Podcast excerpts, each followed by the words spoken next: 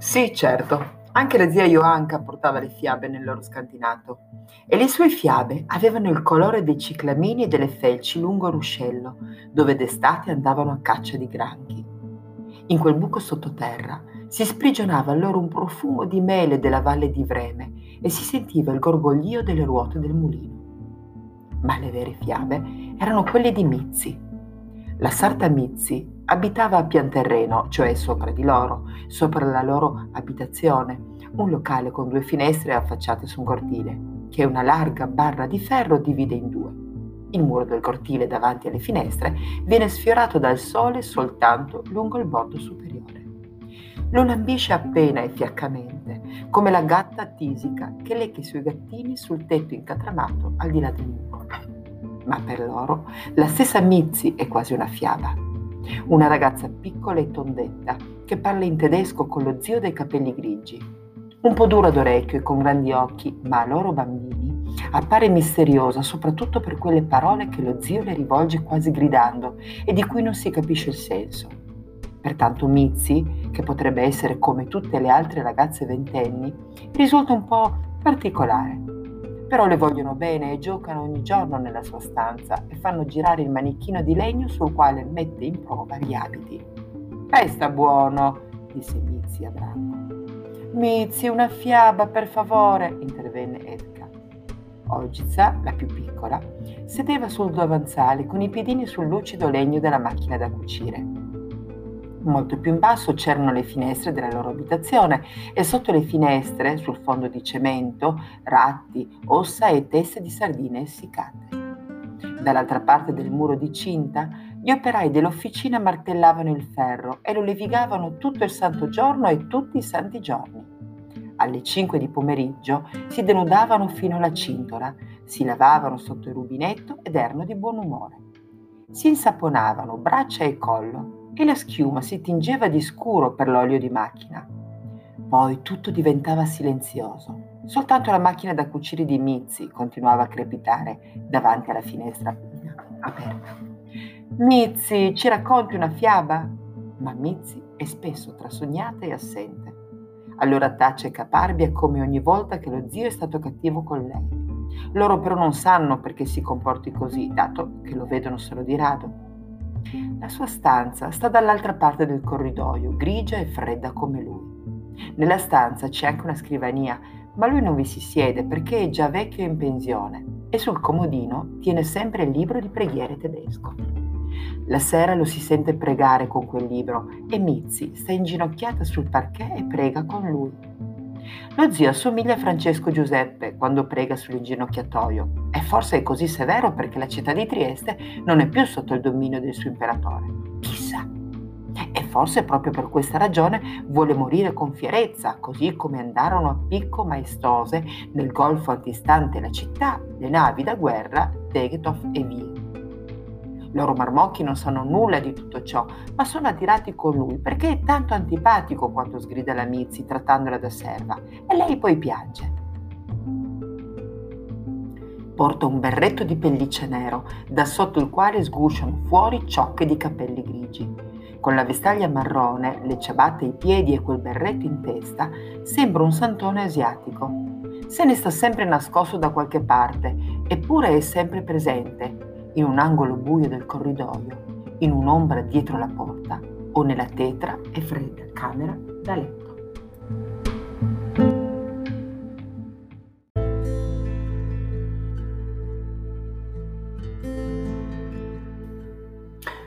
A volte però va a ritirare la pensione e allora Mizzi li fa entrare in quella stanza. Il letto in un angolo, un armadio, la scrivania tra le due finestre, il tutto avvolto nella penombra che alberga anche in lui, benché assente. Forse Mizzi è spesso triste proprio a causa di quella penombra, non tanto perché deve stare inginocchiata a pregare ogni sera, quanto perché in quella penombra non è una giovane di vent'anni come le sue coetanee e guarda malinconica gli operai che si lavano davanti all'officina. Schiava del vecchio santone da gennaio a dicembre, da mattino a sera, giorno dopo giorno, la sua giovinezza se ne va in quell'atmosfera severa e ammuffita, con il libro di preghiere tedesco fra le mani. Su, Mizzi, racconti, pregano. Ma quel giorno lei rimase zitta, china sul suo lavoro di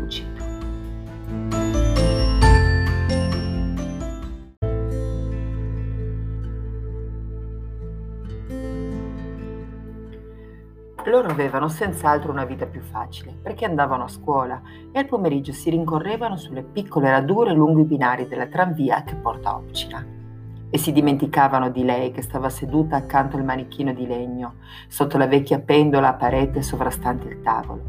Certo che non poteva andare a zonzo con loro e arrampicarsi come loro sui tram, non era più una bambina la Mizzi. Si trattava in realtà soltanto di Branco ed Evka, fratello e sorella, dato che Olgica era ancora troppo piccola. Loro due si fermavano, per esempio, sul marciapiede davanti alla bottega. Branco frequentava la seconda elementare. Evka era ancora all'asilo, ma Evka disse a Branco: Entro io. D'accordo, rispose Branco. Chiederò che ora è. Va bene, replicò Branco. E tu allora sbrigati. Sì, sì, fece, come l'altra volta. La via Rittmeier nel tardo pomeriggio è per lo più deserta e silenziosa. Soltanto un gatto se ne va sul marciapiede, stiracchiandosi lentamente di quando in quando e strofinando il pelo rossiccio contro il muro della casa. Nella bottega di alimentari il padrone è solo. I sacchi stanno accanto alla porta. Riso, farina bianca, fagioli, altra farina bianca e quella di mais per la polenta. Quasi sul marciapiede c'è un sacco pieno di zucchero. Potrebbe dirmi che ora è, per favore? L'uomo dal grembiule grigio alza il capo dai conti sul banco. Cosa desideri, piccina? Potrebbe dirmi che ora è? Il bottegaio sorride a quello scricciolo, poi si volta perché l'orologio è appeso alla parete dietro di lui. Branco allora coglie una manciata di soffice zucchero dal sacco e scappa via appena sente che Evka dice Tante grazie, signore. Mizzi, inteso, sta sempre seduta alla macchina da cucire ed è convinta che loro siano dei bravi bambini. Non sa niente delle birbanterie, ma Branco ed Evka sentono che sotto sotto sta comunque dalla loro. È come se ci fosse una misteriosa congiura. Forse perché lei sembra così strana accanto a quello zio. Forse perché non sanno come mai lui si arrabbia con la Mizzi, che è tanto buona. Accanto allo zio tedesco assomiglia alla fanciulla che si è smarrita nel bosco e che la matrigna cattiva vorrebbe vedere morta. Però vive in un bel appartamento, mentre la loro abitazione sembra una cantina. Sono quindi più che felici quando possono andare da lei. Quasi altrettanto felici di quando vanno a scuola a Roiano. Certo, per Roiano la strada è lunga, ma a loro piace molto anche per questo, perché possono allontanarsi da casa si capisce, anche quando in furia lavora e piove a catinelle. Così infatti possono passare accanto alla stalla dove scalpitano pesanti ferri di cavallo e si respira l'odore di fieno mentre lavora e si accanisce con disperata veemenza.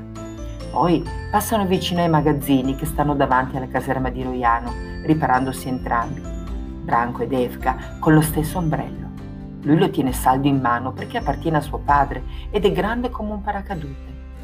La pioggia scrocia su di lei, lui e la bora si avventa con tutta la sua rabbia, ma l'ombrello di papà è forte e non si arrende al mostro inferocito che vorrebbe sopraffarlo e rivoltargli i visceri. E fischia e guizza lungo il muro del deposito di legname. Ma Branco lo tiene stretto con entrambi le mani. Lo tiene stretto così convulsamente perché appartiene a suo padre e la bora non deve portarselo via. Allora la Bora si fa ancora più testarda e libera tutte le scorte dai suoi otri per strapparglielo di mano. Sembra quasi che si stia arrabbiando così perché hanno speso in caramelle i 20 centesimi che la mamma aveva dato loro per il tram. E sibila, sibila, ma lui non molla il manico, tanto che il pallone nero finisce per alzarsi da terra e Branco vi rimane appeso e lavora Sibila ancora più forte intorno a lui, che ora è in alto accanto al muro grigio, e Sibilo gli oltrepassa i timpani, sicché alla fine ha paura, lascia andare il manico e ricade sul marciapiede. Che birba sei, disse Mizzi. Era come col paracadute, Mizzi, replicò Branco. Come con un vero paracadute, Mizzi.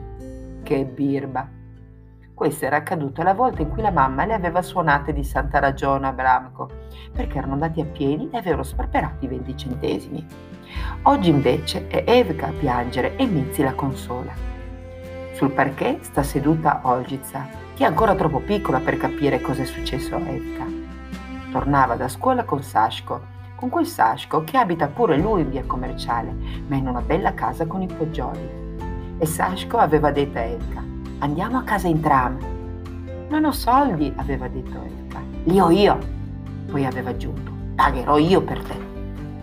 Ed erano andati con il tram ed Evka era orgogliosa che lui avesse detto pagherò io per te.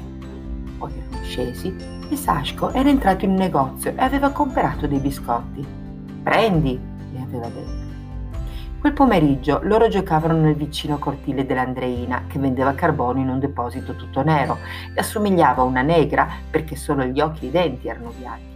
Nel cortile il sole lambiva una catasta di legna non ancora segata e lì sotto loro si erano fatti una capanna dove poter vivere come Robinson senza più andare a scuola. Allora era arrivato Sashko. La mamma ti chiama, aveva detto Evka. Quale mamma? La tua?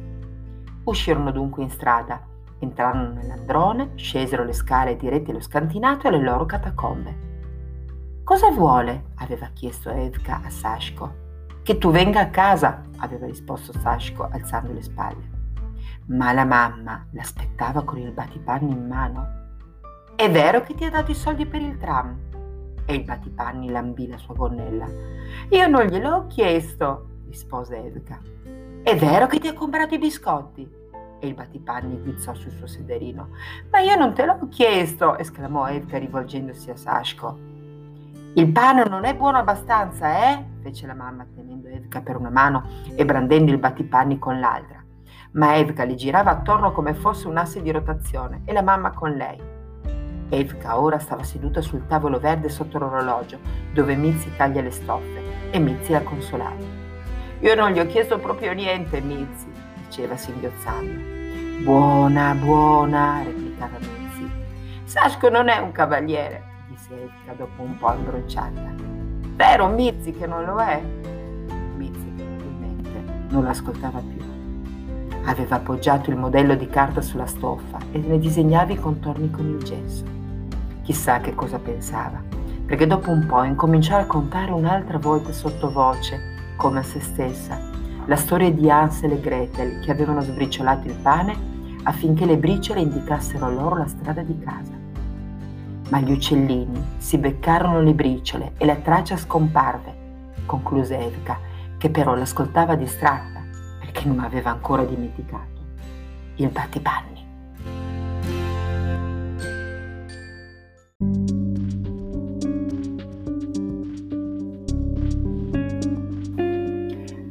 A volte Mizzi lasciava la giacca nuova sul manichino di legno e andava a spolverare la camera tetra. La porta della cucina rimaneva aperta, così si potevano intravedere i fasetti di porcellana bianca con le scritte blu, Salz, Pfeffer, Zucker.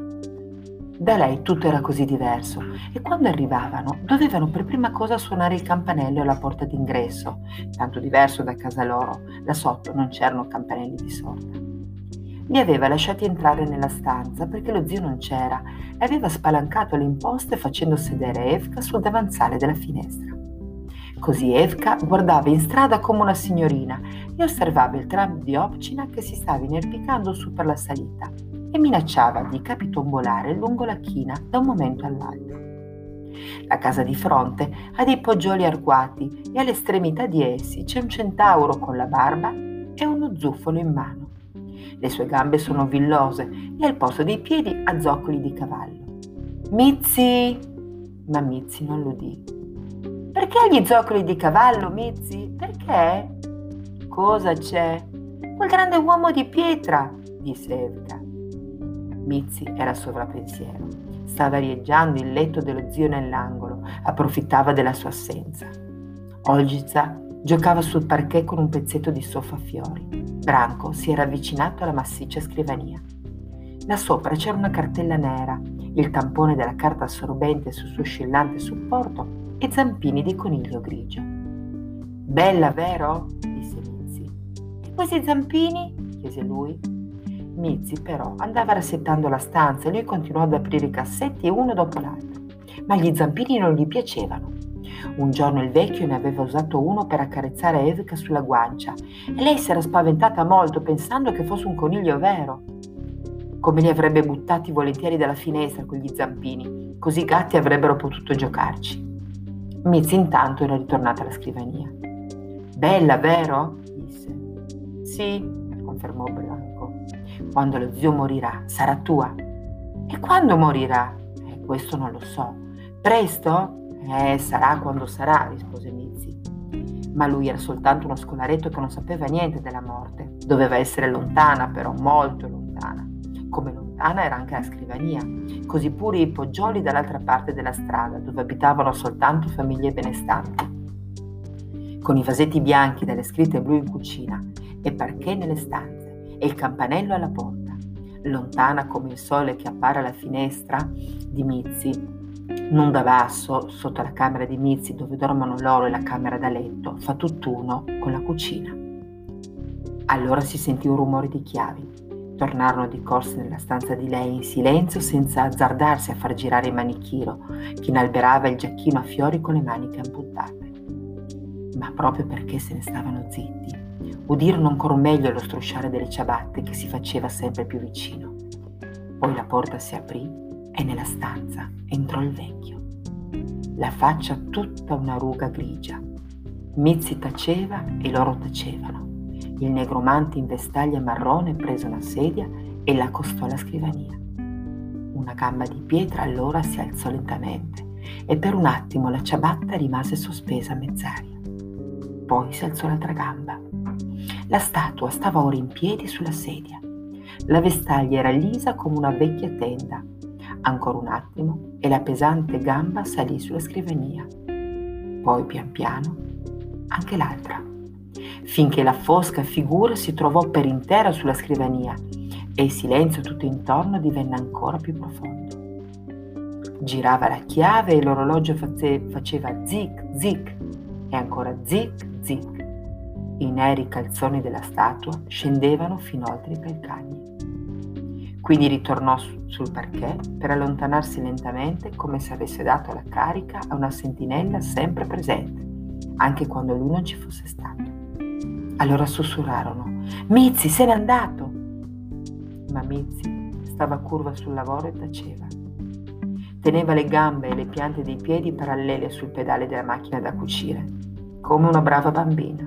E chissà che cosa pensava. Di sicuro, se lo zio morisse, lei andrebbe a passeggio per strada con un bel giovanotto, come le altre ragazze. Non rimarrebbe sempre sequestrata lì dentro, non piangerebbe. E la sera non dovrebbe rispondergli quando in cucina fa tintinnare il grande rosario, ripetendo in tedesco le Ave Marie. Mizzi, se n'è andato! Lei si alzò in silenzio e andò in cucina. Poi li chiamò accanto a sé. Mentre Mizzi stirava sul bianco tavolo, i bambini giocavano sulle piastrelle lucide del pavimento. Da loro c'era solo cemento sinché giocavano volentieri nella bianca cucina stracolma di bianchi vasetti come un laboratorio. Intanto, nel cortile davanti all'officina, i meccanici si stavano lavando e ridevano. Anche Mizzi li aveva visti. Certo che li aveva visti sollevando Evga per metterla sul davanzale, perché Evga vorrebbe sempre star seduta lì. Li aveva visti e quasi di sicuro pensava, pensava loro se stirava così distratta si rotolavano per terra e quello scricciolo di Olgizza tirava Mizzi per la gonna. Ehi tu, disse Mizzi, Mizzi, ci racconti una fiaba? Questa era Evka, scesa dal davanzale. Supini sulle piastrelle scivolavano dal tavolo alla cucina economica e poi di nuovo verso il tavolo. Guardavano in su dal pavimento verso il maestoso cercine di capelli che sporgeva dalla nuca di Mizzi come un nido. Poi Evka le fece il solletico sulla pianta dei piedi. Vi sporcherete tutti, disse Mizzi, ma Evka aveva già afferrato l'orlo della sua gonna. Guarda, guarda, disse sottovoce. Le sue gambe tornite sono bianche e lisce e in alto si saldano a un'opulenta rotondità. Ma loro giocano con la sua gonna come con il manichino di legno in camera e fanno birichinate, magari smontando la cinghia dalla ruota della macchina da cucire. Mizzi è senza mutande, canticchiò Evka. Lascia perdere, fece Branco. Ma Mizzi, senza badare loro, stirava curva sopra il tavolo. Era pensierosa come prima quando aveva visto gli operai lavarsi in cortile. Che pensasse loro o che stesse meditando su come sfuggire alla faccia di pietra sotto il berretto nero?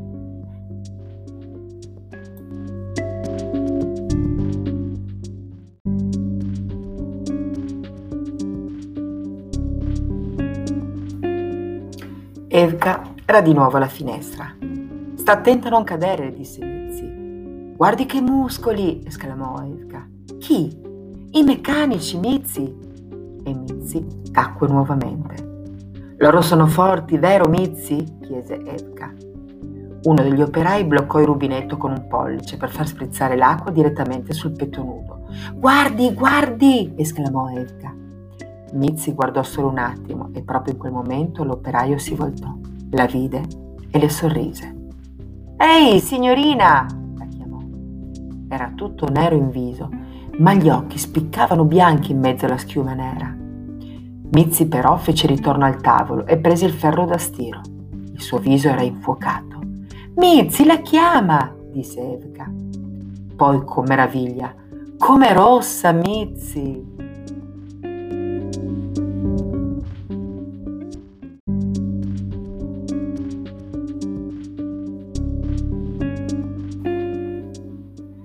Via commerciale si inerpicava su per il monte, incontro alla sera, e là dove si allarga per diventare una vera strada c'erano loro, ragazzine e ragazzini, a rincorrersi sui prati sopra Roiano con quel suo campanile appuntito proprio nel mezzo. Case, casette e poi, accanto alla strada per Gretta, un enorme cassone, rotondo e alto quanto una casa. Il gasometro. Giù in fondo i binari del Portofranco, i nasi adunchi delle gru e un vaporetto che fischiava celato dal proprio fumo ma quella volta la sera non veniva e sembrava che non ci sarebbe stata neppure la notte, giacché sopra le case il cielo era rosso come se fosse intriso di sangue. Nell'aria odore di fumo. Si era forse incendiato un vaporetto nel porto? Avevano preso fuoco i capannoni? Ardevano i vagoni con il legname? Ma brucerà tutta Trieste? Branco teneva Evka per mano e insieme corsero a casa, giù per la ripida discesa, su per la scala pian terreno, giù per gli scalini del seminterrato, dalla mamma che era sola. La lampada a petrolio ardeva sul tavolo, ma le due finestre rilucevano di un rosso scarlatto, come se il sole al tramonto fosse caduto nel cortile. Ora ardeva nella cassa di cemento e il muro davanti alle finestre brulicava di fiamme che lambivano i vetri. Mamma! disse Branco, stringendosi a lei. Mamma! pianse aggrappandosi alla sua gonna. Ma la mamma era strana. Taceva in mezzo al locale dalle finestre infuocate e neppure sembrava la loro mamma, come fosse prigioniera in un carcere sottoterra e non sentisse che loro le erano accanto. Non si arrabbiava perché erano andati a zonzo. Aveva messo Olgiz a letto ed era rimasta lì con il sole, che caduto dal cielo ardeva nel cortile. Non gli sentiva piangere, perché presto ci sarebbe stata la fine del mondo. A letto, disse. Assomigliava a una statua rossa nel chiarore infuocato e si muoveva come in mezzo alle fiamme mentre spogliava Evka.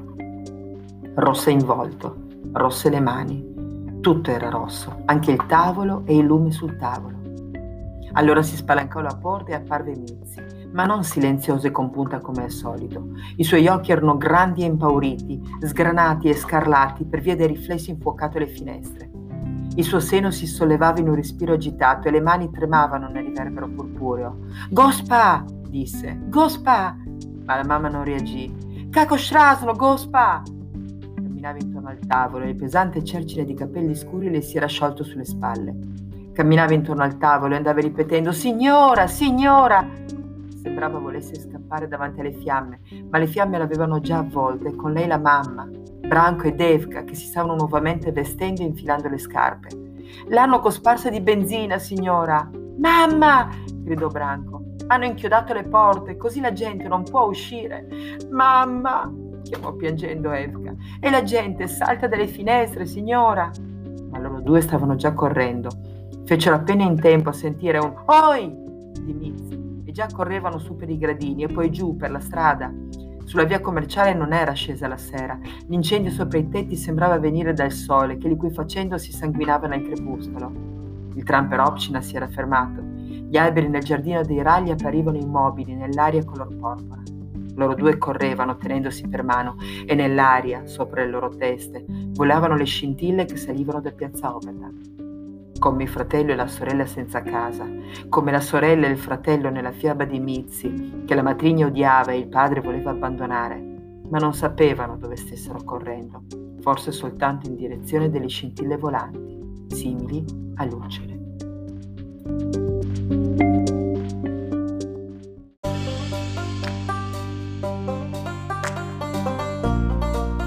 Piazza Oberdan era piena di gente che gridava in un alone di luce scarlatta. Attorno al grande edificio invece c'erano uomini in camicia nera che ballavano gridando Viva! Viva! Correvano di qua e di là, annuendo con il capo e scandendo Eia! Eia! E gli altri allora di rimando Aiallala! Improvvisamente le sirene dei pompieri cominciarono a ululare tra la folla, ma la confusione aumentò perché gli uomini neri non permettevano ai mezzi di avvicinarsi. Li circondarono e ci si arrampicarono sopra, togliendo di mano ai pompieri le manichette. Eiaia, eiaia in là! gridavano come dei forsennati e tutto attorno c'era sempre più gente. Tutta Trieste stava a guardare l'alta Casa Bianca dove le fiamme divampavano a ogni finestra.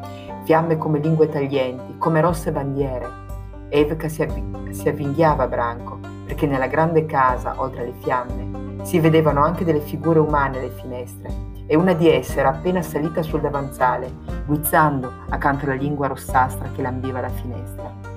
Evka rabbrividì e anche Branco si strinse a lei. Eia, eia, yalala, cantavano gli uomini dai fez neri, ma i pompieri finalmente svolgevano le lunghe manichette e la folla si andava scostando. I getti d'acqua sprizzarono alti, simili a zampilli, uggiolanti e scalpitanti nella sera amarante. Gli uomini neri intanto gridavano e ballavano come indiani che, legata al palo la vittima, le avessero acceso sotto il fuoco. Ballavano armati di accette e manganelli. In quel momento una scure tagliò una manichetta e il getto d'acqua rimase sospeso in alto nel cielo, come un fiore di sambuco dorato da riverbero del fuoco. Poi il fiore cadde e l'acqua continuò a sgorgare dalla manichetta tagliata che il pompiere teneva in mano, come sangue da una vena. Le guardie municipali spingevano indietro la gente. Allo, Indrio! Allo, Indrio, Indrio! Gli uomini neri balla- intanto ballavano in un crescendo sfrenato. Porci! disse un uomo fra la folla. Evka e Branco però erano piccoli e non capivano quello che diceva la gente. Sapevano che bruciava la casa della cultura e che non era giusto che i cattivi fascisti l'avessero incendiata, ma non si spiegavano perché i soldati fossero usciti dalla caserma in piazza Oberda se ora se ne stavano là a guardare. Dal muretto sopra, sulla soprastante via Romagna, loro due li osservavano spesso, i soldati, che saltavano oltre i fossi e s'arrampicavano su per la parete di legno. Ma perché erano venuti a guardare le fiamme che divoravano quella casa così bella e grande? stavano tutto attorno alla fontana dove di solito i cocchieri abbeveravano i cavalli, ma ora non c'era nessuna corazza. E perché i pompieri non avrebbero dovuto spegnere il fuoco? Come mai i soldati, calmi e pacifici, guardavano gli uomini neri che spingevano via i pompieri quando questi allargavano il telone e qualcuno vi cadeva sopra da una finestra per poi rimbalzare verso l'alto, proprio come Branco quando si buttava sulle molle del letto della mamma? Precleti udici, brontolò un uomo tra la folla, e ad Evka sembrò di riconoscere quella voce. Ma intanto lo schiamazzo attorno alla casa era aumentato e le guardie cacciavano la gente in malo modo. Tuttavia, un attimo dopo Evka si sentì afferrare saldamente da una mano, tanto che si strinse ancora più a branco. Quella voce allora esclamò: A casa, svelti! E vide che era il loro papà. Così dovettero rifare le vie commerciali in salita con il papà che brontolava. Maledetti diavoli dannati, disse. E tra sé e sé aggiunse, perché non ha messo a dormire i bambini? Branco avrebbe voluto dire che la mamma piangeva e che loro due erano scappati per paura del fuoco alle finestre, ma tacque mentre si chiedeva perché hanno sparso la benzina, perché i diavoli neri ballavano e gridavano quando le finestre in fiamme c'era ancora della gente. Le scintille continuavano a volare nell'aria. Papà ora teneva il capo chino ed era arrabbiato, ma non più con la mamma. Figli del diavolo, disse. Ma loro non sapevano perché bestemmiasse. Branco in autunno sarebbe andato in terza elementare, Edgar solo in prima. La mamma lo rimproverava sempre quando bestemmiava. Lui però nominava il diavolo e pronunciava simili parole soltanto quando era arrabbiato, cioè soltanto nel caso in cui qualcosa non fosse andato per il verso giusto. E certamente non era giusto che avessero appiccato il fuoco a un edificio tanto bello, con quel grande teatro dove il babbo e la mamma li avevano portati a vedere uno spettacolo come la volta in cui sul palcoscenico c'era Criabeli. Tanta gente stava seduta al buio e in silenzio. E allora che un uomo nell'oscurità aveva tossito, gli altri avevano fatto zittendo. Evka sedeva sulle ginocchia della mamma, Branco invece su quelle di papà. Allora era comparso Criaveli che si contorceva senza sosta come un fakiro e ammiccava con l'occhio destro. Poi disse che aveva tagliato in due il diavolo e che la prima volta il tonfo aveva fatto patapim e la seconda patapum. No, non era giusto che l'avesse incendiato, altrimenti loro papà non si sarebbe arrabbiato tanto. E non era neanche giusto che la gente alle finestre gridasse aiuto, aiuto, gli uomini neri non permettessero ai pompieri di salvarli. Se salteranno in strada si ammazzeranno tutti, moriranno tutti. Canaglie del diavolo, disse papà. E teneva per mano Evka e Branco mentre saliva lentamente sotto un cielo divenuto una cupola color rosso scuro. Evka aveva paura e avrebbe voluto essere a letto vicino alla mamma per potersi stringere a lei e non vedere quel bagliore sanguigno che trasformava la notte, per stringersi a lei e nascondere gli occhi nel suo grembo.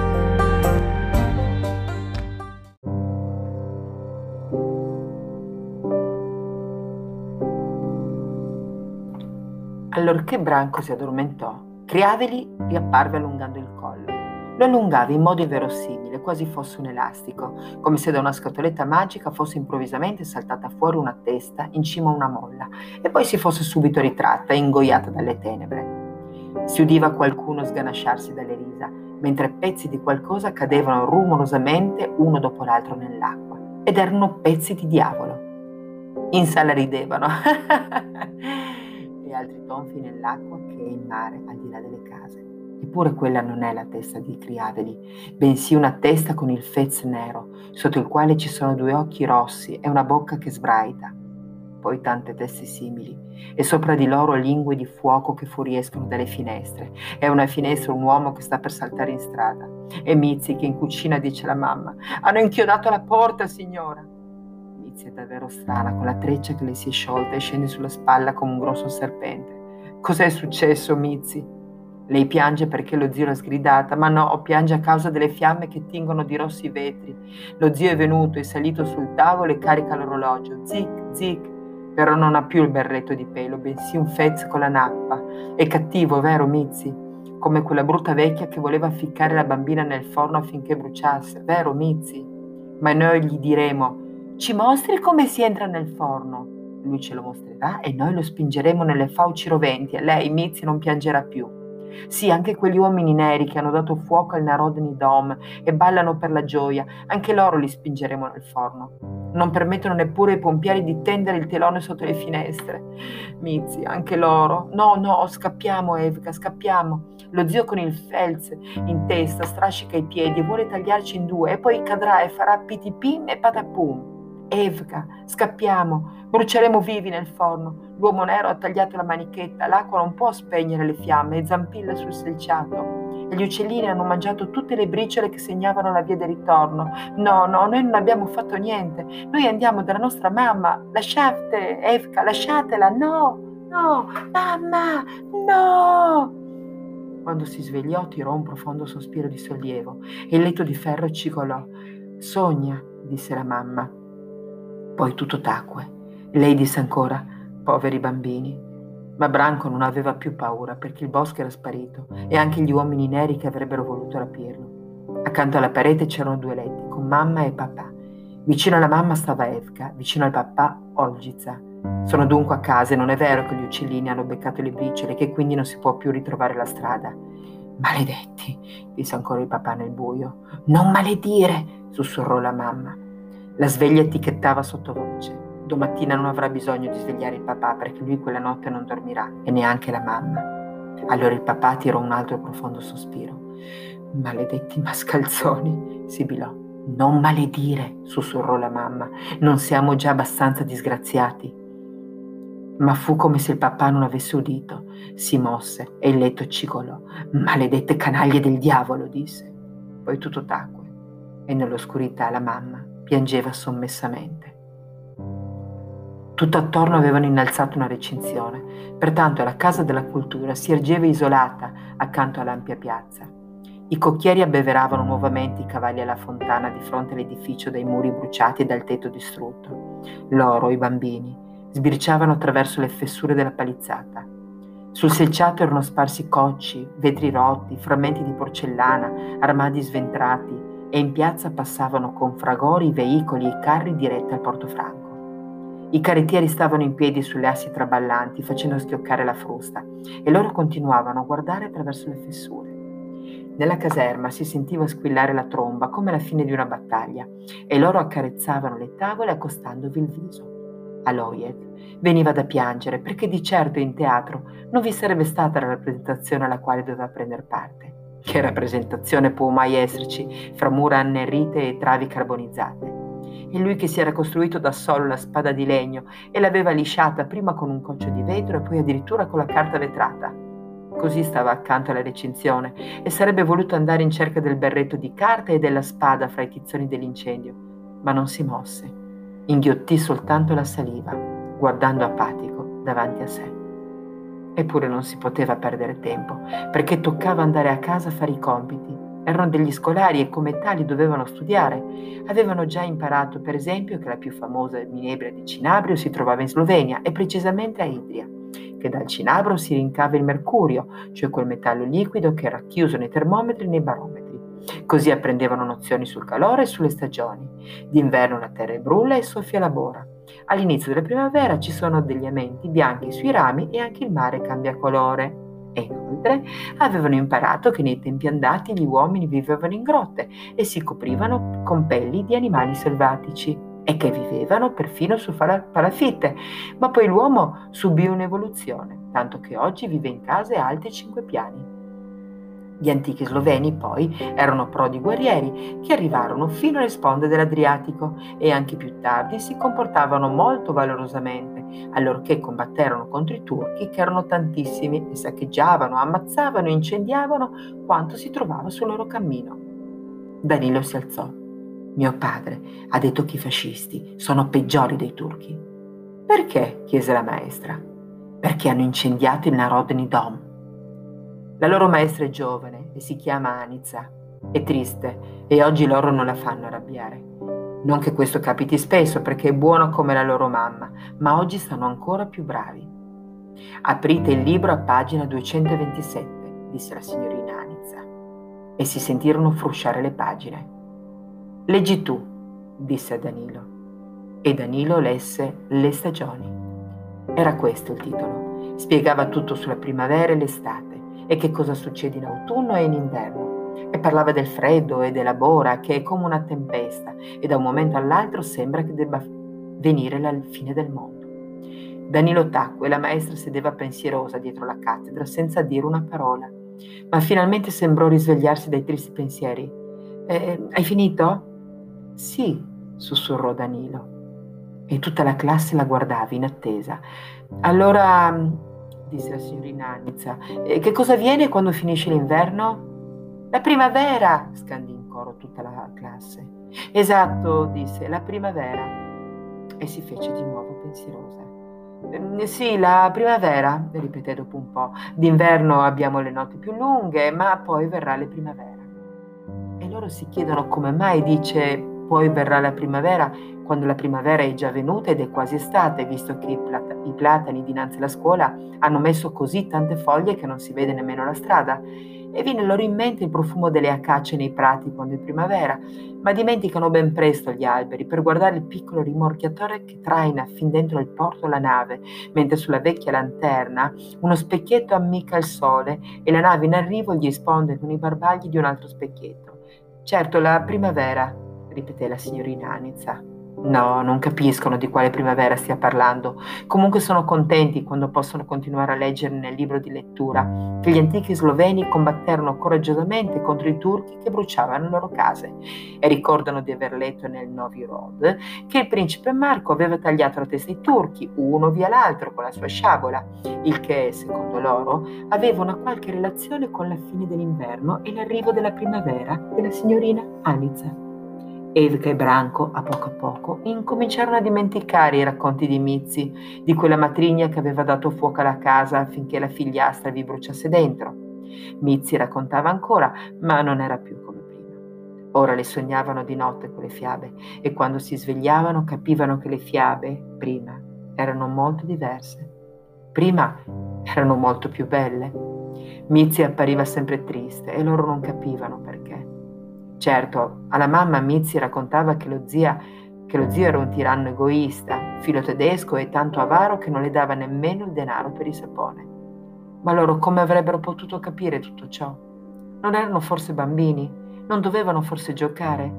Erano piccoli, a loro toccava andare a scuola e imparare tutto sulle conifere e sul corpo umano, sui minerali e sui mari. Ma quel giorno Mizzi venne a casa molto tardi. Benché non uscisse quasi mai, quel giorno l'aveva fatto, ma non ritornava, non ritornava, tanto che lo zio l'aspettava camminando fuori di senno su e giù per il corridoio Finalmente Mizzi tornò e lui tremava tutto dalla rabbia e persino il berretto che teneva sempre in testa tremava con lui. Varum? le chiese. Varum? Ma Mizzi era seria e non aveva paura. Se ne andò dritta in camera. C'era tanta gente, disse. Lui la seguì. Che sia la prima e ultima volta, disse. La prima e l'ultima. Hast du verstanden? Stava sulla soglia della e le mani gli tremavano e anche le labbra biancastre tremavano. Ma Mizzi, indifferente, si tolse le scarpe per mettersi le ciabatte e il vecchio si faceva sempre più pallido per la rabbia. Si sforzava di restare calmo con le mani sprofondate nelle tasche della vestaglia lisa. Cosa hai detto loro? La verità. La faccia della severa statua la fissava intensamente. Cosa hai detto loro? Che sono slovena vecchio allora cominciò a camminare su e giù per la stanza, come il capitano sulla nave che affonda. Sciava! esclamò improvvisamente e sembrava sputtasse in un angolo della stanza. Proprio come lo è lei, disse Mizzi. Vas? E la faccia di pietra incominciò a imporporarsi, dal collo rugoso in su. Du gesagt? Non è forse il fratello di mia madre? replicò Mizzi con loro i bambini non capivano affatto di che cosa stessero parlando in tedesco. Avevano atteso il ritorno dei Mizzi e il vecchio aveva addirittura giocato per qualche istante con Evka e Olgiza e le aveva carezzate. Ma a loro questo non interessava, se poi il vecchio si rivolgeva a Mizzi con un tono tale da farle piangere. A loro non piaceva che appoggiasse la palma della mano aperta sul tavolo e li invitasse a colpirla per poi ritrarla non appena Evka aveva fatto un tentativo. Che sia buono con Mizzi, ecco, e poi a loro non interessava affatto che ci fosse censimento, come diceva la mamma, se anche per questa ragione il vecchio si arrabbiava con Mizzi. Sei cittadina straniera, disse, ti manderanno via. Lo facciano pure. Ingrata. Se ne andò strascicando le ciabatte fino alla sua camera, poi fino alla cucina e ritorno, torcendosi le mani. Quindi le ciabatte vennero strascicate con più lena e infine lui apparve. Ti scacceranno, disse iroso Paonazzi in volta che lo facciano. E io? chiese allora, io come vivrò? Ora avrebbero capito anche loro se avessero saputo il tedesco. Certo, deve essere proprio duro per un vecchio simile vivere da solo, senza la piccola nipote che cucina, lava e stira, e questo soltanto perché, non essendo né lei né lo zio di qui, bensì di Maribor, che adesso fa parte del regno jugoslavo, lei al censimento si era dichiarata slovena, quando i fascisti volevano annientare gli sloveni di Trieste come fossero cimici. E io?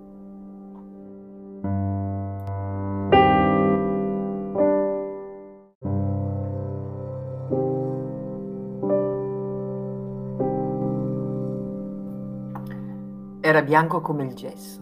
Anche le spalle apparivano più curve. Era cambiato, i suoi occhi si erano fatti acquosi. E io chi avrà cura di me? Miz invece era diversa dal solito, del tutto un'altra persona. Sembrava più giovane ed era come se non lo ascoltasse. Forse d'ora in poi sarebbe andata ogni giorno da qualche parte, ritornando a casa più giovane. Camminava nell'appartamento come se non avesse più paura del vecchio, come se si muovesse attorno a una statua Rientrò in cucina e posò un pezzo di sapone sul tavolo. Gli occhi del vecchio si animarono e la mano legnosa si, pro- legnosa si protese. L'hai comperato con il mio denaro, disse. Mizzi non reagì. Da qua! È mio, fece lei. E quando le dita di cera si protesero nuovamente per afferrare il sapone, lei s'era già voltata e con calma stava riempendo d'acqua un catino. Avrebbe lavato il tavolo ma in quell'istante si rese conto che le ciabatte stavano strusciando in corridoio e che non c'era più il sapone. Posò quindi il catino pieno d'acqua sul tavolo per corrergli dietro e strappargli di mano il sapone. Lui però si voltò di scatto e la colpì sulla guancia con la mano ossuta. Lei sentì una fitta al cuore perché era il fratello di sua madre che la picchiava, ma ritornò in cucina e si mise a lavare il tavolo. Bagnava il sapone nell'acqua e poi lo strofinava sulla superficie di legno levigato. Ma lui ritornò, fermandosi alle sue spalle, e incominciò a colpirla con il pugno. Oh, non faceva neanche male quella vecchia mano. E poi in una giornata simile, quando il censimento si era sentita così libera, perché quelle dita tambureggiavano sulle sue spalle? Ma proprio per questo non sopporta che la maltratti e la malmeni, lui che l'ha chiamata sciava, pur essendo sloveno quanto lei. Come si permette di ingiuriarla alla stregua dei fascisti, lui che è filo tedesco e ha paura dei fascisti? Afferrò il catino pieno d'acqua glielo rovesciò addosso, tanto che bagnò il berretto di pelo e la vestaglia, e l'acqua gli colava giù per l'alpaca fino alle ciabatte. Il vecchio annaspava con le mani per aria, gli occhi erano quasi spenti quando si girò per andarsene zoppicando dalla cucina e le sue ciuba- ciabatte, inzuppate com'erano, facevano un rumore diverso dagli altri giorni. Così lei si ritrovò sola in cucina e la pozzanghera si stava allargando fin sotto il fornello e il tavolo. Ora Mizzi non era più disinvolta come prima, quando era rientrata da fuori. Infatti gli dispiaceva di averlo bagnato. Ma perché si comportava così? Non la secondava forse giorno dopo giorno come una figlia, anzi quasi come una schiava? Perché la insultava? Perché camminava lungo il corridoio come un gendarme? Non pregava con lui forse ogni sera Vater Hunser, der du bist in Himmel? In effetti era pentita.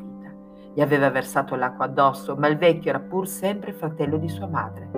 Da sotto il berretto gli spuntavano fuori i capelli grigi. Era triste perché aveva buon cuore, se non avesse avuto buon cuore sarebbe fuggita già da un bel pezzo. Percorse lentamente il corridoio e lentamente entrò nella stanza dello zio. La stanza era in penombra, le imposte erano chiuse e la luce, che filtrava soltanto attraverso le fessure, cadeva sulla scrivania. Lui stava in piedi al centro della stanza, in silenzio, mentre l'acqua gocciolava dalla vestaglia. Mi perdoni, disse Mizzi, ma lui zitto. La sua faccia era nuovamente di pietra, come quella volta quando era entrato nella camera ed era montato in silenzio sulla sedia e dalla sedia sul tavolo per caricare l'orologio alla parete. Stava lì immobile, avvolto nella penombra e nel silenzio, come se il suo orologio interno si fosse fermato. Mizzi aveva paura del silenzio, era buona e si era pentita. Assomigliava alla bambina della fiaba che la matrigna odiava mentre lei non odiava nessuno. Quindi si inginocchiò sul parquet ai piedi del vecchio con il berretto in testa e sembrava una bambina, ancora più piccola e più buona. Mi perdoni, ripeté. Loro avrebbero voluto avvicinarsi e farla alzare perché non sopportavano di vedere Mizzi inginocchiata in quel modo. L'avevano vista che gli gettava l'acqua addosso e ora sbirciavano dalla soglia della camera e sarebbero andati volentieri da lei a chiamarla, convinti com'erano che avesse fatto bene a bagnarlo, visto che la picchiava sulla schiena. Ma la statua bagnata taceva nella penombra. Wer sein Sie mir, mein Onkel, disse. Ma lui era di ghiaccio, come se neanche fosse più vivo. Mizzi allora gli abbracciò le gambe. Mi perdoni, lo pregò. Ma proprio in quell'istante la statua mosse la gamba dando un calcio a Mizzi che stava inginocchiata ed era più piccola che mai nella penombra. Soltanto sulla scrivania le strisce di luce si spezzavano simili ai lunghi denti luminosi di un invisibile rastrello.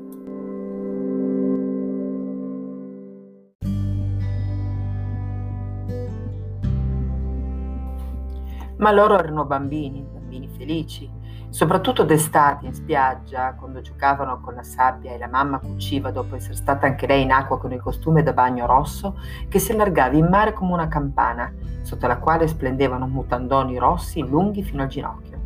Oppure in strada accanto all'omino che si portava appresso una piccola scimmia e la faceva andare in bicicletta su una lunga tavola. Allora correvano dalla mamma affinché desse loro cinque centesimi da mettere sul minuscolo piatto d'ottone dell'omino che era stato così bravo da insegnare alla bestiola ad andare così bene in bicicletta. E ora, a dicembre, erano felici perché sarebbe venuto San Nicolò con i regali nella sporta. Anche Mizzi aveva detto, se sarai brava Evka, la sera verrà San Nicolò dalla barba bianca e ti porterà qualcosa di bello. Così quel pomeriggio erano stati in una sala a San Giacomo e San Nicolò era sul palcoscenico. Aveva il pastorale in mano e anche la mitra come il vescovo. I diavoli invece erano brutti e neri e avevano lunghe code come quei ratti in fondo al cassone di cemento con le immondizie e le spine di pesce. Sì, erano proprio neri e assomigliavano agli uomini che avevano dato fuoco al grande edificio, sicché ora San Nicolò non poteva più venirci come l'anno scorso. La sala era situata proprio di fronte alla chiesa, tanto che si sentiva battere l'orologio del campanile. Per il resto, piazza San Giacomo era del tutto silenziosa al di là delle serrande di ferro, calate fino al suolo in modo che nessuno potesse disturbare San Nicolò. Così stavano seduti da bravi e tutto attorno era buio, ma sul palcoscenico c'erano gli angeli, danzavano e cantavano, i diavoli invece si stringevano paurosi in un angolo. Avrebbero voluto fare dispetti, ma ora erano sconfitti e stavano seduti sulla coda. Poi gli angeli finirono di danzare e San Nicolò prese a parlare. I diavoli allora si mossero uscendo dal loro angolo, ma lui li ricacciò indietro e ordinò agli angeli di avvicinarsi con la grande sporta. Quindi incominciò a chiamare dei nomi ad alta voce e la barba bianca si muoveva sul suo petto come la coda di uno scoiattolo. I bambini ascoltavano e ciascuno era in attesa che venisse fatto anche il proprio nome. San Nicolò chiamò Evka. Hai sentito? le sussurrò il papà. Evka!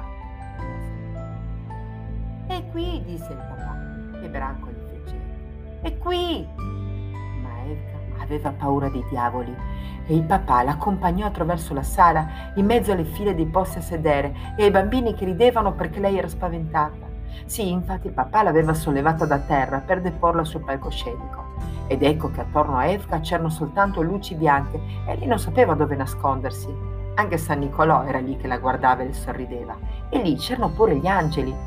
Ma lei aveva paura del diavolo che si era nascosto dietro San Nicolò. Improvvisamente, quello fece un salto in avanti e la afferrò per una mano. Lei emise un grido così acuto da perforare i timpani e tutta la sala se la rideva facendo scricchiolare le sedie.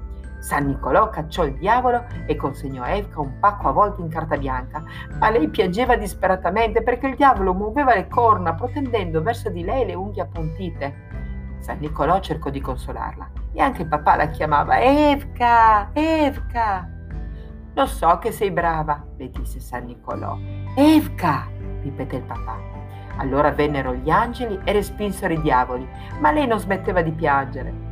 Evka, sono io, Nadiza, diceva un angelo. Ma Evka si guardava in giro e cercava con lo sguardo i diavoli. Sono Nadica, Nadiza Krafts, disse ancora l'angelo.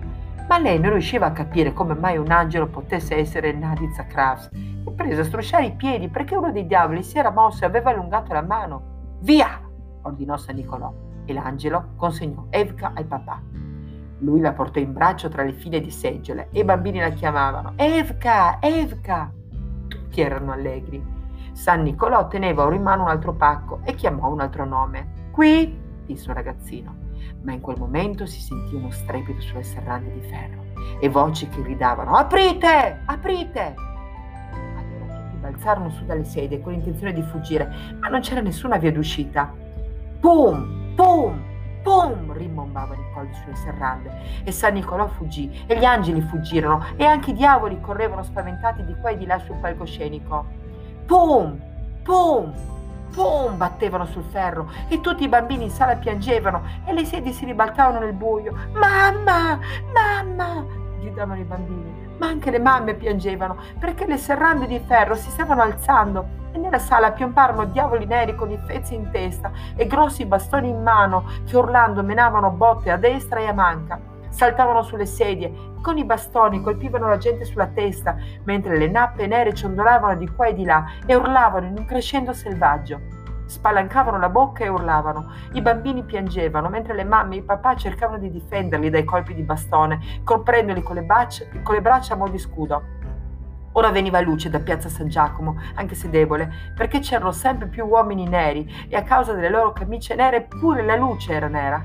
San Nicolò saltò giù dal palcoscenico senza più barba e anche i diavoli saltarono giù, ma erano diventati diavoli buoni perché piangevano come gli altri. Tutti piangevano e scappavano perché sul retro si era aperta una porta così poterono uscire in cortile. Evka piangeva, ora in modo del tutto diverso da prima, quando era sul palcoscenico. Così pure Branco. Ma papà lo trascinava via per mano ed era triste. No, papà non piangeva, anche se il bastone di un uomo nero lo aveva colpito sulla testa. Era soltanto afflitto e li guidava attraverso la folla come quella notte, quando bruciava la grande casa e nell'aria volavano le lucciole. Certo che da loro in cucina era brutto, perché cucina e camera facevano tutt'uno, come in cantina, dove grandi macchie inumidivano il muro. Eppure quello era un nascondiglio, dove gli uomini con i fez neri non sarebbero venuti. Lì non li avrebbero potuti scoprire, lì non li avrebbero assolutamente trovati. Maledetta razza del diavolo! esclamò il papà. Ti prego, disse la mamma, ti prego, per favore. E stavano seduti attorno al tavolo senza aver voglia di cenare. Non ho fame, disse Evga. Neanch'io le fece eco Branco. Così la mamma rimase seduta. Il papà rimase seduto, mentre sul tavolo ardeva dimessa la lampada a petrolio. Non si potrà più andare in nessun posto, disse la mamma. Papà stava zitto. Distruggeranno tutto quello che c'è di sloveno, soggiunse la mamma. Ma il papà guardava la lampada e taceva. Poi la mamma esclamò: E meno male che non hanno appiccato il fuoco. Non potevano, replicò allora papà, quasi stesse parlando a se stesso. Sopra c'era un'abitazione. Qualcuno bussò alla porta. Appena papà l'aprì, apparve nella panombra San Nicolò, proprio come sul palcoscenico, con la barba bianca e il berretto dai ricami d'argento. Branco gridò: Mamma! Anche Evka incominciò a piangere per paura dei diavoli che l'avrebbero rapita. Uh, piangeva Branco. San Nicolò invece rideva. Evka disse, ma lei prese a piangere ancora più forte. Papà teneva Branco per la mano. Su, su, gli diceva. Hanno paura, fece la mamma. È Mizzi, disse papà a Branco che si stringeva a lui. Mizzi! È Mizzi! disse la mamma a Evka e la prese in braccio per consolarla, ma senza successo. La mamma allora sorridendo sollevò Evka sulla stufa che si chiudeva con uno sportello di ferro sul muro. Ridendo socchiuse lo sportello affinché Evka fosse al sicuro da San Nicolò. È Mizzi! ripeté il papà. Ma Branco ed Evka non ne volevano sapere e San Nicolò stava stanco e afflitto accanto al tavolo sul quale ardeva triste la lampada a petrolio. Li hanno aggrediti questo pomeriggio, disse allora la mamma. Io non sapevo niente, rispose San Nicolò, e si tolse la mitra e anche la barba, che depose sul tavolo. Lentamente il singhiozzare di Branco, che sbirciava da dietro l'orlo della giacca del papà, si calmò, e così pure il pianto di Evka. Anche lei ora stava sbirciando da dietro lo sportello socchiuso della stufa. Visto che Mizzi, disse il papà. Guardate cosa vi ha portato, fece la mamma e aprì lo sportello di ferro della stufa. Sul tavolo c'era una giacca e una gonellina per Evka e una camicia per Branco e anche una gonellina per Olgiza, la più piccola, che si era svegliata a causa del pianto degli altri due e ora stava in braccio alla mamma. Come si dice? ammonì la mamma. Ma loro sono imbarazzati perché hanno pianto e così Mizzi ora è triste. Mizzi si lava la faccia sul lavandino ed è abbattuta, perché loro si sono spaventati tanto e hanno pianto tanto, mentre lei pensava che li avrebbe rallegrati, ma anche perché nessun San Nicolò verrà a farle visita e lei non riceverà regali. Suo zio le ha dato un calcio e adesso nemmeno le parla. Eppure che contentezza quando le era avanzato un pezzo di stoffa grande così dal vestito che stava cucendo per la grassa cuoca del barone Ragli, uno scampolo che andava proprio bene per la gonna di Evka e anche per una camicia destinata a Branco. Come si dice? gli sollecitò il papà. Grazie, disse Branco e anche Evka aggiunse. Grazie, Mizzi. Ma Mizzi era assente e silenziosa.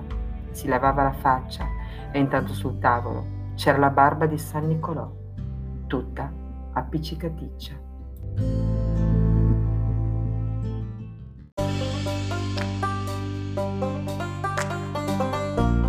Era di pomeriggio e Mizzi stirava in cucina. Non era né triste né allegra, pensierosa. In corridoio strusciavano le ciabatte, ma lei non le sentiva. Stava calando la sera, così che il corridoio era buio e la fosca figura si muoveva con lentezza lungo la parete.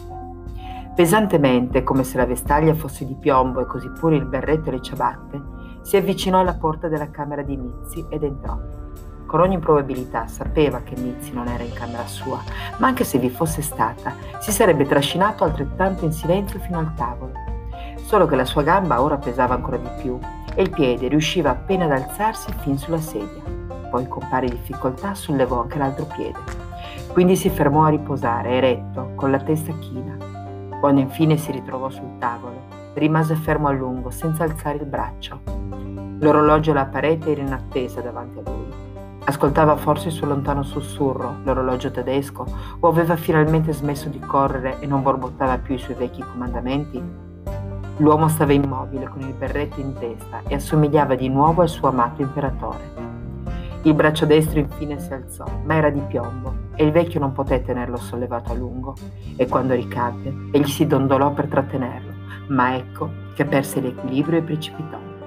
Mizzi posò il ferro e corse dallo zio. Lo trovò disteso accanto alla seggiola ribaltata, con la faccia sul parquet. Ai piedi non aveva più le ciabatte il berretto giaceva sotto il manichino di legno, i bianchi capelli sparsi sul parche giallo. Zio! lo chiamava Mizzi. Zio! Ma lui taceva. Zio! Era solo e piangeva mentre lo trascinava nella sua camera. Era pesante e lei lo tirò fin sul letto, prima la parte superiore del corpo, poi una gamba, quindi l'altra. Membra di piombo di una statua di piombo. Zio! sussurrava perché già da molto tempo lui non le parlava più e ora si vedeva soltanto il bianco degli occhi socchiusi. Giaceva così supino sul letto, nell'angolo, e la stanza era in penombra come sempre. Quando venivano da Mizzi, Branco, Evka e Olgiza, camminavano in punta di piedi, si fermavano sulla porta e sbirciavano nell'angolo, ma lì, nella penombra silenziosa, c'era un naso di cera in mezzo ai capelli bianchi. Poi non andarono più da Mizzi, perché dalla Stiria era arrivata una bionda signora che era figlia del vecchio e quindi padrona dell'appartamento. Portami quello, diceva la signora, e Mizzi glielo portava. Fa presto, diceva ancora la signora, e loro lo odiavano e non vollero più andarci. Così non seppero neanche quando il vecchio morì e arrivarono quando gli avevano già messi i ceri tutti intorno. Non era cambiato per niente, dormiva e nel sonno aveva un'espressione severa come quando caricava l'orologio o come quel giorno quando Mizzi aveva sorriso al portalettere e subito le si erano avvicinate strusciando le ciabatte per poi sbattere la porta in faccia al postino. La scrivania però era sempre tra le due finestre e Branco si ricordò che Mizzi aveva detto quando lo zio morirà sarà tua. Ora però c'era una giovane signora seduta alla scrivania e scriveva. Poi diede lo scritto a Mizzi dicendo Portalo alla posta. E Branco capì che la scrivania ora apparteneva a lei, che era cattiva con Mizzi al pari del vecchio, e uscì dalla stanza insieme a Mizzi, che andava a portare il telegramma alla posta. Strada facendo, Mizzi prese dall'armadio in corridoio un paio di scarpe nuove da uomo e un altro paio ancora, più una grossa coperta, legando il tutto a mo' di fagotto che portò in camera sua. Poi corse alla finestra e gettò il fagotto in quella vasca di cemento che era il loro cortile. Invece di andare direttamente alla posta, si fermò prima dalla loro mamma nello scantinato. Non è un furto, disse triste e corrucciata. Oh, Mizzi, replicò la mamma annuendo con il capo. Lo metterete da parte, vero? chiese Mizzi. Questo non è un furto. Branco si offrì. Scendo a prenderlo. E infatti infilò testa e spalle fra le aste di ferro alla finestra e scivolò giù. Ma quando Mizzi ritornò dalla posta, la giovane signora se ne andò in città e Mizzi venne di corsa a prendere i bambini perché aveva paura. Così si ritrovarono nuovamente in cucina con lei che doveva preparare la cena per la figlia dello zio morto. Evka invece non aveva paura, tanto che disse addirittura vado dallo zio. Vi rimase a lungo. Guardava ardere i ceri e aveva l'impressione che la faccia del morto dovesse sorridere da un momento all'altro. Potrebbe farlo solo un pochino, appena appena, Qualche volta aveva pure appoggiato la mano sul tavolo, invitando proprio lei a colpirla, con un'espressione su quella bocca di vecchio che pareva il sorriso di un grande miccio. Giusto ora potrebbe anche sussurrare qualcosa. Forza, zio! Improvvisamente si udì scricchiolare il perché. La fiamma di ceri tremolò e la faccia di pietra ebbe un sussulto. Evka esultò. Mizzi! chiamò. Ma Mizzi era già accorsa e la stava calmando. Si è mosso, disse Evka. Andiamo, l'incitò Mizzi. Tenendola per mano, l'accompagnò giù per le scale della mamma. Anche Branco e Olgiz andarono con lei. Dove sono le scarpe e la coperta? chiese Mizzi con gli occhi sgranati per la paura. Subito, Mizzi, fece la mamma, subito. Le riporterò di sopra, disse Mizzi. Sì, Mizzi. Non ho fatto bene a prenderla, mise Mizzi. Si è mosso sul catafalco. La mamma prese il fagotto che Branco aveva portato su dal cortile e lo depose sulla sedia. Mizzi ora piangeva accanto al fagotto. Lei porterà via tutto, disse singhiozzando. Poi si avviò verso la porta, fermandosi per un istante vicino a Branco. Non sarà tua, disse, non sarà tua la scrivania. Se ne andò, piangendo.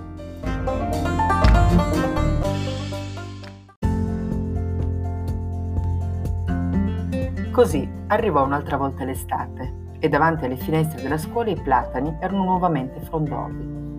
Il più grande della classe era Kzveto, ma tutti lo chiamavano elefante perché quando camminava dondolava le spalle.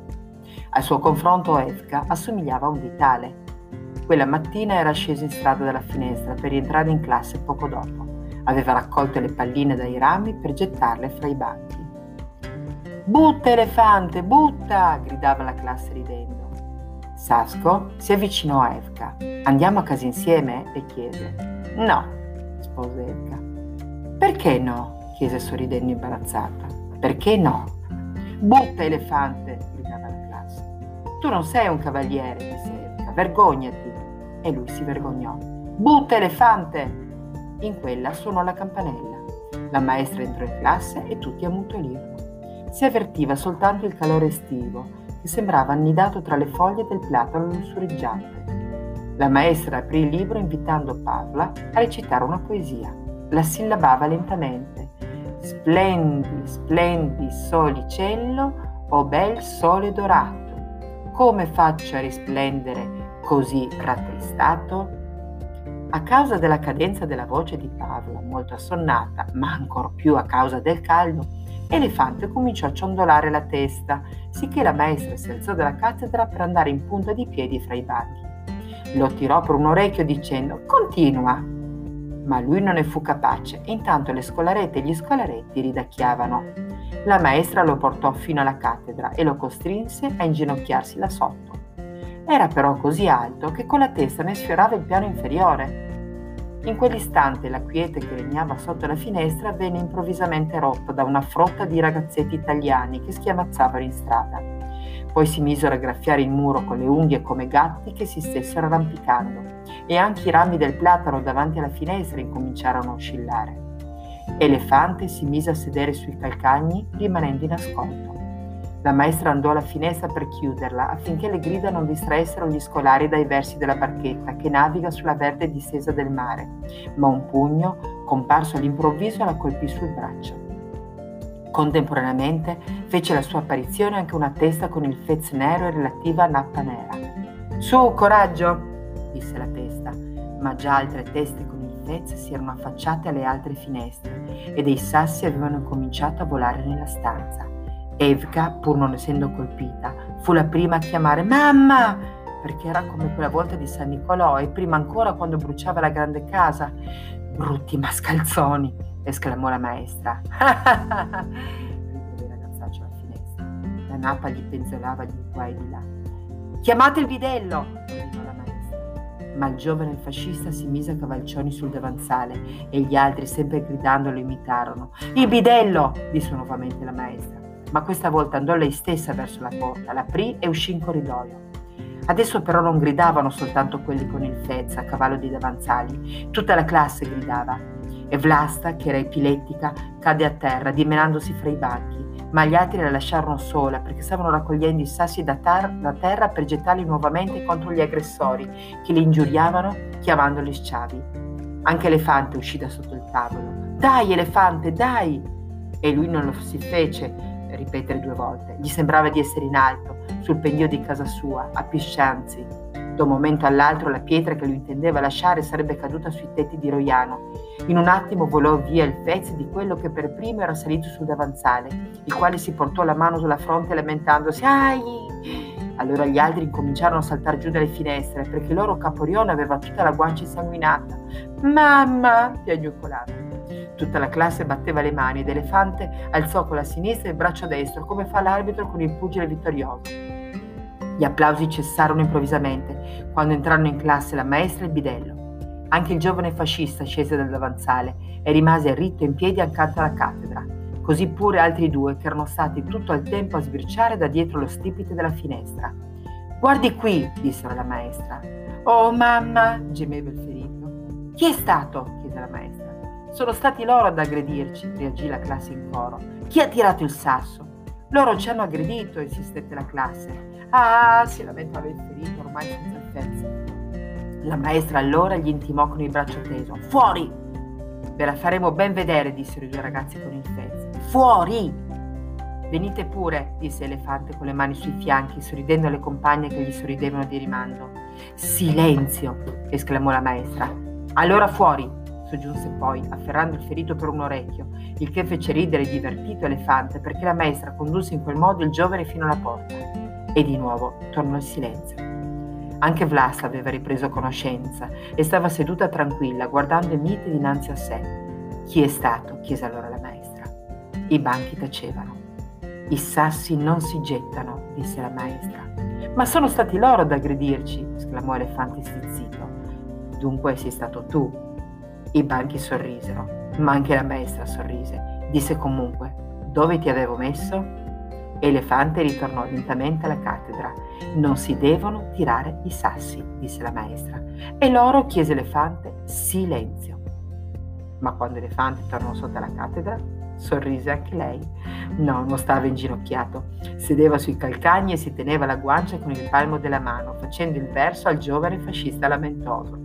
La maestra non se la prese con lui, camminava fra i banchi e sebbene il suo viso fosse molto serio, quasi triste, agli angoli della bocca alleggiava un lieve sorriso per via della testa di elefante che sfiorava il fondo della cattedra. Poco dopo, il campanello in corridoio annunciò la fine delle lezioni.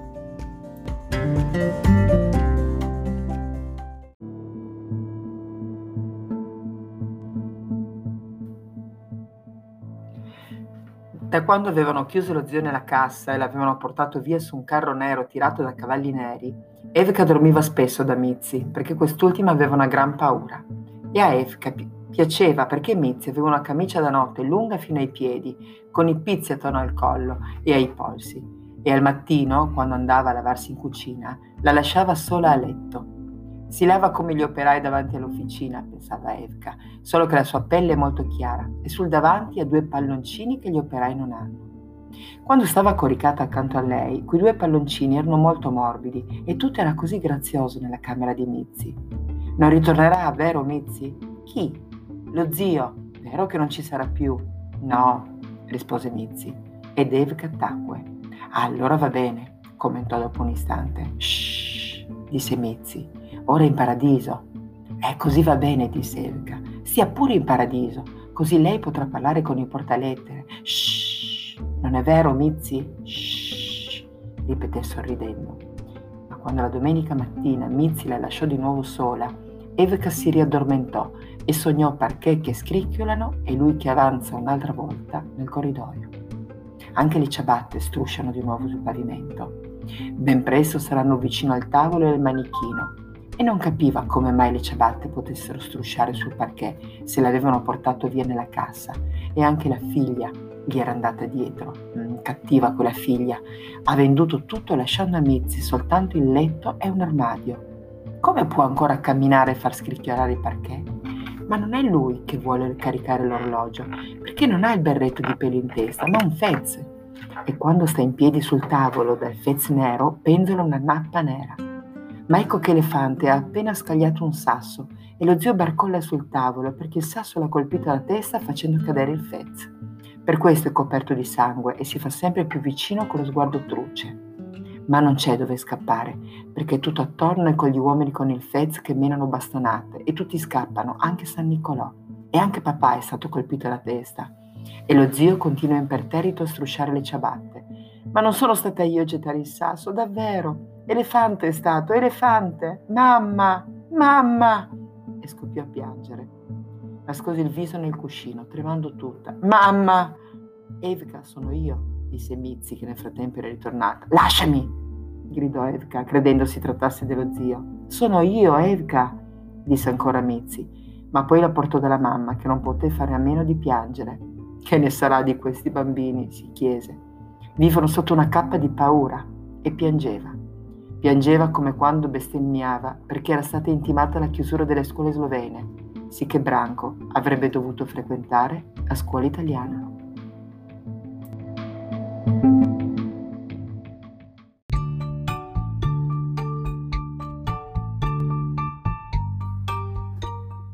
Già, ma loro sono bambini, più felici quando finiscono le lezioni e possono andare a fare il bagno sulla scogliera e costruirsi la capanna di pietra sul greto. Allora si abbrustoliscono al sole ogni giorno e saltano giù dagli scogli in mezzo alle alghe verde e argento. Così ogni giorno più felici si precipitano fuori dalla scuola quando nell'atrio suona il campanello. Passano chiassosi davanti al bidello per disperdersi in un lampo in tutte le direzioni. Si rincorrono lungo il ruscello di Roiano, camminano sulle pietre e sguazzano scalzi nell'acqua bassa. Ev, Evka e Sashko sono tornati amici da lungo tempo, soprattutto dal giorno in cui Elefante ha sconfitto il ragazzo con il fezze. Anche oggi camminano insieme per via Udine, diretti a casa. Poi si fermano a riposare accanto al muro. Mio padre è andato in Francia, disse Sashko, sistemandosi la cartella sotto il braccio. Davvero? Sì, lavora in Francia e noi andremo da lui. Ma va. Certo, mica dobbiamo permettere ai fascisti di pestarci. Eveka stava zitta. Forse anche il nostro papà andrà in Francia, pensa. Certo, sarebbe bello se ci andasse. Là non incendiano le case? Sei matta, rispose Sashko irritato. A mia madre diranno Madame. Il tram correva parallelo al muro in via Belvedere. Di lì a poco sarebbe passato sotto l'arco per poi svoltare verso Roiano. In Francia i tram corrono sottoterra, disse Sashko. Non è vero. Sì, invece. Mio padre l'ha scritto. Venite, ha scritto, perché ho trovato lavoro e qui ci sono i tram che corrono sottoterra e non voglio che i fascisti vi perseguitino. Evika taceva. Stavano ancora accanto al muro, ma sotto di loro sferagliava adesso il tram che veniva da Roiano. Senti, Sashko. Sì? Per dove si va in Francia? Per di là, oltre il Monte Radio, disse Sashko, accennando con la mano in direzione di Barbara.